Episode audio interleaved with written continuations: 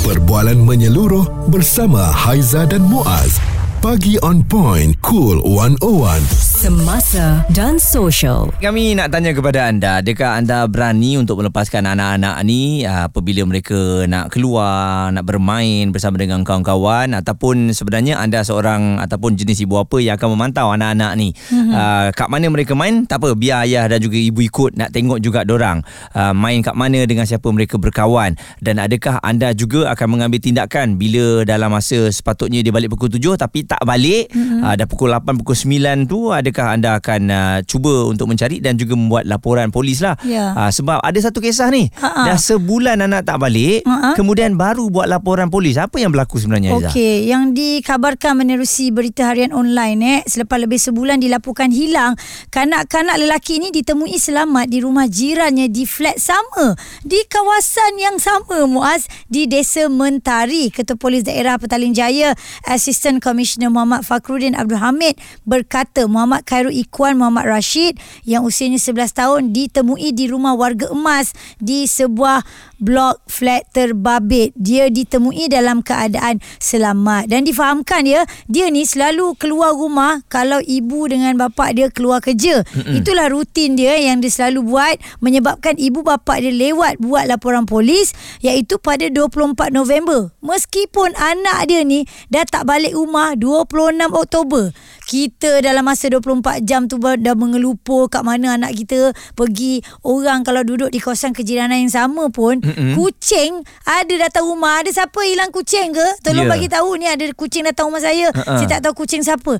Ah, lagi kan anak. Ya, Ha. jadi ini yang muskil kita eh. Apa yang berlaku sebenarnya selepas uh, sebulan baru buat laporan polis, adakah mungkin ada perbalahan yang berlaku uh, Hmm. dan kenapa uh, anak ni tak pergi sekolah kalau kalau dah sebulannya dia tak balik rumah eh. Ya. Dan uh, mungkin ada setengah keluarga yang memang terlampau mempercayai kawasan kejiranan Ya. uh, dan katanya oh, tak boleh sebab anak saya ni dia memang suka jenis pergi rumah jiran. Hmm. Jadi uh, Tapi make sure jiran tu suka ke tak? Anak kita suka bertandang rumah dia tu. Itulah masalahnya. Ha. Ada ibu apa yang melepaskan oleh kerana eh anak saya tak suka duduk kat rumah. Jadi kadang-kadang sepatutnya kita kena fikir anak kita tak suka duduk kat rumah kita. Hmm, Eh ini apa ada sebab tu? ada sesuatu ni sebab Ha. ini rumah rumahku syurgaku. Sepatutnya bukan duduk di rumah jiran. Ha, ha. Itu persoalannya kan. Eh, eh, bila cerita pasal uh, cerita beginilah eh dulu-dulu selalu cakap eh apa ni bertunggu bertangga kat rumah orang? Dah pukul 7 malam pukul 6 pun tak balik lagi. Mm-mm. memang dah kena sesah dah kita dulu-dulu kan. Tapi kita faham keadaan sekarang mak ayah yang terlalu busy anaknya ramai pula duduk di kawasan uh, kejiranan yang mungkin memang anak-anak akan keluar Mm-mm. rumah pergi apa cari kawan-kawan nak bermain. Cumanya saya rasa benda ni kita kena fikir balik kena tengok balik apa sebab jadi macam ni. Macam mana parents boleh tak sedar? Anak tak ada kat rumah dekat sebulan. Ada cerita lain yang mungkin parents tak reveal kepada polis ataupun media. Dan mungkin juga parents sekarang terlalu percayakan keselamatan anak di kawasan kejiranan sampai tak kisah anak tak ada kat rumah. Malam nak tidur eh mana si Polan? Ah, dia kat rumah ni. Ah, kawan dia apa semua tak balik. Ha, kita tak tahu dia. kawan dia mana satu. Jangan risaulah dah tahu dah memang uh, apa ada orang bagi tahu dia ada kat sana. Ha tu ada uh, orang bagi tahu eh. Masalahnya bila saya tengok maafkan saya lah bila saya cakap benda ni kan. Dia Mm-hmm. kawasan uh, kejiranan yang uh, bertingkat. Maksudnya flat ataupun apartment. Selalunya Ha-ha. memang berlaku kejadian sebegini. Contohnya macam ni. Anda um, lepaskan anak pergi bermain anda duduk di tingkat 11 Mhm. uh, anak bermain di bawah. Kita tak tahu dia bermain dengan siapa kat mana Ya. langkah keselamatan dia. Mhm. uh, lepas tu bila dia tak balik pukul 7 pukul 8 ah, tak apalah. Dia memang ada kat rumah kawan dia tu. Kejap lagi naik lah kejap lagi naik lah tu kejap lagi naik lah tu. Itu masalahnya kan. Uh, yelah kita faham situasinya nak salahkan ibu apa pun tak boleh Ha-ha. ibu apa pun ada kerjanya juga Ha-ha. ada an- adik-adik lain nak kena urus ya Responsif menyeluruh tentang isu semasa dan sosial. Pagi on point bersama Haiza dan Muaz. Di Cool 101.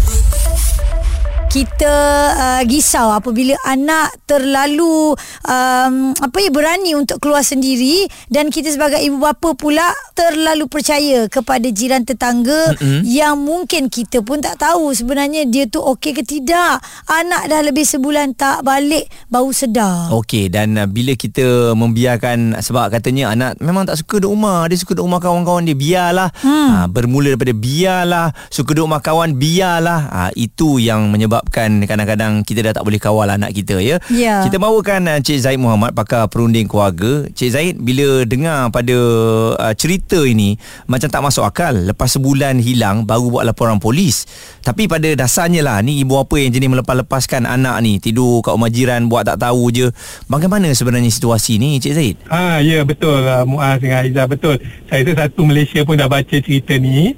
Uh, kita pun mula-mula tu agak uh, pelik lah kan macam mana ibu bapa tak boleh tak tahu anak tak ada kat rumah. Rupanya kita tak tahu uh, suasana kejiranan tu mungkin uh, saling membantu ke apa ke tetapi sebenarnya ia tidak melepaskan tanggungjawab kita sebagai ibu dan ayah terutama anak yang masih masih dalam secara undang-undang sahnya pun masih dalam tanggungjawab ibu bapa mm-hmm. iaitu 18 ke bawah kan Ya. um, jadi uh, nak tak nak boleh duduk rumah jiran tak ada masalah tetapi setiap hari kita tak boleh buat anggapan lah. Kata oh anak aku okey boleh pe- mungkin pergi rumah jiran kot. Uh, tak boleh buat assumption macam tu ataupun Hmm. anggapan macam tu.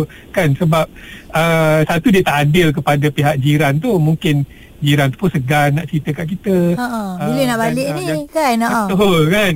Uh, uh, Yang kedua Anak tu sendiri Mungkin rasa macam Eh boleh pula ya Aku tak balik Mak ayah tak kisah pun uh, Takut nanti lah Macam-macam Membuka ruang kepada pelbagai Situasi yang lebih teruk lah Mm-mm. Agaknya macam tu uh. Kalau dia pergi rumah jiran yang sama, kita tak kisahlah juga eh. Tapi kalau Hmm. setiap hari tu bertukar-tukar dan terus lagi lam, lagi lagi jauh dia pergi. Mm-mm. Kan? Di Betul. luar kawasan pula kan? Betul-betul lah Makin lama dia makin berani Hmm. uh, Lepas tu benda ni tak boleh di dinormalisasikan sangat lah Mm-mm. uh, Sebab ini bagi saya Pandangan saya Macam tak normal Kalau anak bebas sangat ke sana ke sini. Mungkin anak tu umur dia macam ni okey lagi. Uh, agaknya dalam dalam kejadian ni anak dia sekolah uh, muda lagi lah. Mm-mm. tapi 11 bila dia tahun, meningkat ha 11 tahun.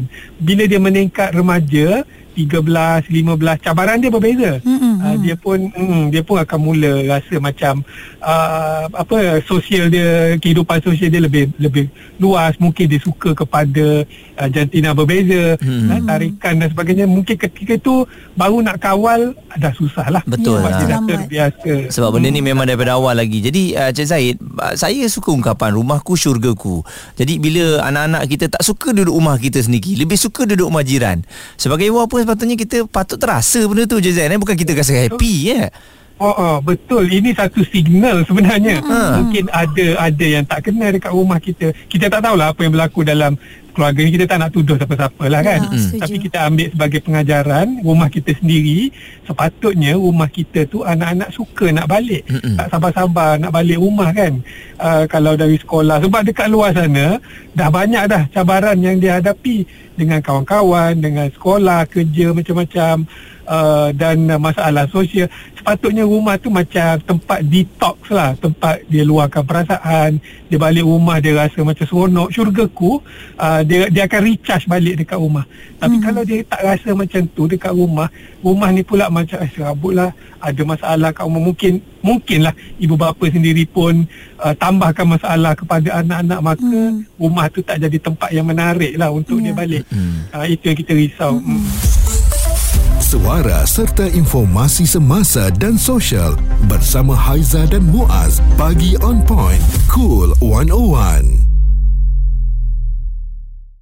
Hari ini kita membicarakan mengenai anak yang uh, hilang uh, lebih daripada sebulan lepas tu baru buat laporan polis dan ini satu yang amat mengejutkan kita juga ya dan mm-hmm. kita tak tahulah apa yang berlaku kerana uh, siasatan akan terus uh, dijalankan dan persoalannya kalau kita lihat uh, baru-baru ini uh, apabila kehilangan adik Zain Ryan Abdul Matin yang telah pun uh, dijumpai uh, dan apa pada pukul 10 malam tadi eh mm-hmm. um, memang selepas hilang maknya terus buat laporan polis Ya, itu benda yang betul. itu benda yang betul sebab mm-hmm. tu cepat uh, tindakan Ya. yang dilakukan dan mm. uh, seluruh penduduk juga mencari um, sama ya, Ya. uh, di mana adik ni hilang. Sialah anak syurga tu kan uh, Kita nak ucapkan salam takziah kepada kedua ibu bapanya Dan uh, kembali kepada cerita kita ni Apabila mak ayah yang tak sedar Anak dah hilang kat rumah ni Dah lebih sebulan baru nak buat report polis Saya rasa perkongsian yang diletakkan dekat dalam media sosial Cerita macam gini Parents yang terlalu uh, percayakan pada kawasan kejiranan bulanan tu satu hal.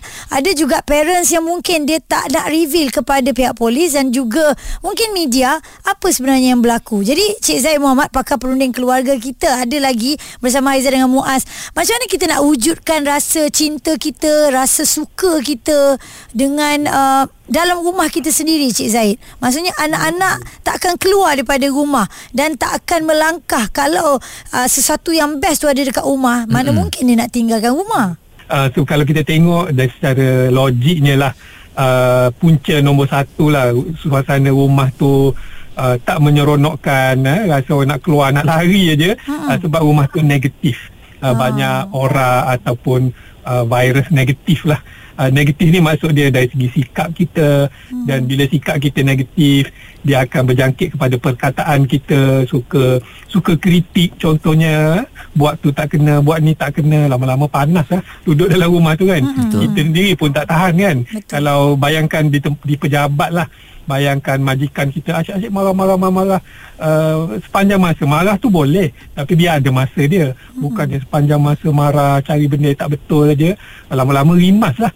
Agaknya macam tu lah. Kita tak tahu apa berlaku dalam rumah tu ni secara, yeah. secara am sajalah um, uh, jadi uh, kita boleh ubah suasana ni. Sebenarnya kita ubahkan suasana negatif tadi uh, binalah suasana positif yang yang menarik. Ha, biar anak-anak tu tak sabar nak berlari-lari balik ke rumah. Ha, hmm. ha, bukannya sebenarnya bukan berlari-lari keluar keluar ke rumah Ha-ha. bukan tak sabar nak nak keluar dari rumah ni bukan hmm. jadi kita dan bila wujud suasana kita uh, keyword dia kat situ ialah menarik uh, maknanya rumah kita menarik untuk mm-hmm. didiami oleh sesiapa saja terutama ahli keluarga kita lah dan, dan kita boleh fikir sendirilah apa yang buat rumah kita menarik pertama mm-hmm. sekali kemas uh, rumah tak perlu besar uh, saya selalu cerita dekat ibu bapa ke biar rumah kecil asal anak-anak tak degil uh, maksud mm-hmm. Dia kita boleh buat uh, rumah kita kecil je tak apa. Tak ada rumah kita semua kecil-kecil aja pun kan dekat Malaysia ni. Mm-hmm. tapi kita kemas kita ada tempat dia susun barang-barang yang tak perlu tu kita recycle lah.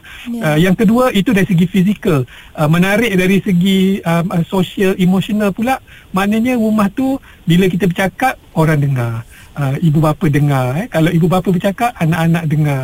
Uh, mas- maknanya saling meluahkan perasaan saling menggunakan ahli keluarga tu untuk menenangkan jiwa masing-masing mm-hmm. saya confirm kalau rumah kita macam ni menarik eh kita sendiri pun kita sebagai saya sebagai suami kalau balik rumah uh, isteri saya mendengar luahan saya saya seronok lah ya. kan tak perlu saya pergi kedai kopi nak cerita kat orang yang tak perlu itu, pasal itu yang sampai anak jiran pun suka duduk rumah kita oh, ha, agaknya kan? lah kot ha, betul, betul. mungkin rumah tu sangat menarik lah yeah. bagi anak, hmm. anak jiran tu uh-uh. begitulah dia, dia harmoni saya pun hmm. masa kita kecil dulu pun kita pernah suka duduk kat rumah jiran tu sebab harmoni eh uh-huh. ibu apanya uh-huh. baik mendengar apa kita cakap yeah. bila kita sampai bagikan makanan masakkan hmm. makanan tak apa tak berhenti-henti uh-huh. ha yalah mungkin itu ibu apa perlu-perlu lihat lah eh Cik Zaid diterapkan di dalam rumah sendiri kan faham kadang um, kita rasa takut ada ibu bapa yang cakap lah cerita banyak boleh lah kita ni kerja ha. 24 hmm. jam bukan yalah. macam awak semua-semua kan tapi hmm. apa pun baliknya betul tak Cik Zaid eh kita kena mencipta Betul. sesuatu yang baiklah untuk anak-anak nak membesar kan Betul. Kita hmm. kita cari jalan lah sebab hmm. alasan memang ada seribu Betul. alasan. Ya, ya. Hmm. Kenapa sibuk lah, tak ada duit lah, bla bla bla. Banyak tapi hanya ada satu je jalan. Hmm. Uh, jadi kita carilah jalan tersebut, alasan tu kita tolak tepi lah sekejap eh. Hmm. Okay. Dan bila kita jumpa jalan tu, insya-Allah bagi saya lah uh, betul lah rumahku syurgaku sebab apa? Bila kita jumpa satu titik yang ni seronok dia lain macam. Segala benda yang di luar sana contoh kita stres kat luar sana bila kita hmm. balik rumah berkumpul gurau senda kita akan lupa Mm-mm. apa stres apa tadi dekat jalan macam mana dekat uh-huh. jamnya dengan orang tak ikut peraturan macam ni buat kita stres kan betul Bila kita balik rumah kita detox yep. dan kita bersedia mm-hmm. untuk hadapi hari berikutnya dengan penuh semangat mm-hmm. dengan penuh kekentalan gitulah itu yeah. itu pentingnya rumah kita tu jadi kubu kita lah yeah. kubu untuk kita recharge Cik Zaid Muhammad pakar perunding keluarga bila bercerita dengan kita pun kita rasa tenang eh mm-hmm. jelas lah mudah aja itulah dia kena jadikan uh, rumah kita tu rumah yang terbaik uh, supaya anak-anak kita pun suka duduk di rumah kita kan mm. uh, jadi kita faham lah kadang-kadang anak yang ramai rumah yang kecil uh, tapi Cik Zaid kata jangan bagi itu sebagai alasan ada mm-hmm. seribu satu cara boleh mencipta boleh boleh mencipta kita kena Ha-ha. cari jalan dan juga ceritanya tak perlu kena ada apa gadget, tak perlu kena ada permainan video game, tidak. Hmm. Ada yang anda boleh cari dan insya-Allah anda akan jumpa benda tu. Dia ada satu point kamu askan hmm. yang kita boleh tarik perhatian anak kita sayang pada rumah, cinta pada rumah dan takut nak keluar sesuka hati. Dan kita doalah kepada ibu bapa yang memang busy kerjanya mencari uang, anaknya ramai, tanggungjawab keluarga itu sangat besar. Semoga uh, anak-anak kita selalu dilindungi dan sebagai ibu bapa sentiasa memperbaikilah segala kelemahan kita okey? Demi masa depan anak-anak. Suara serta informasi semasa dan sosial bersama Haiza dan Muaz. Bagi on point cool 101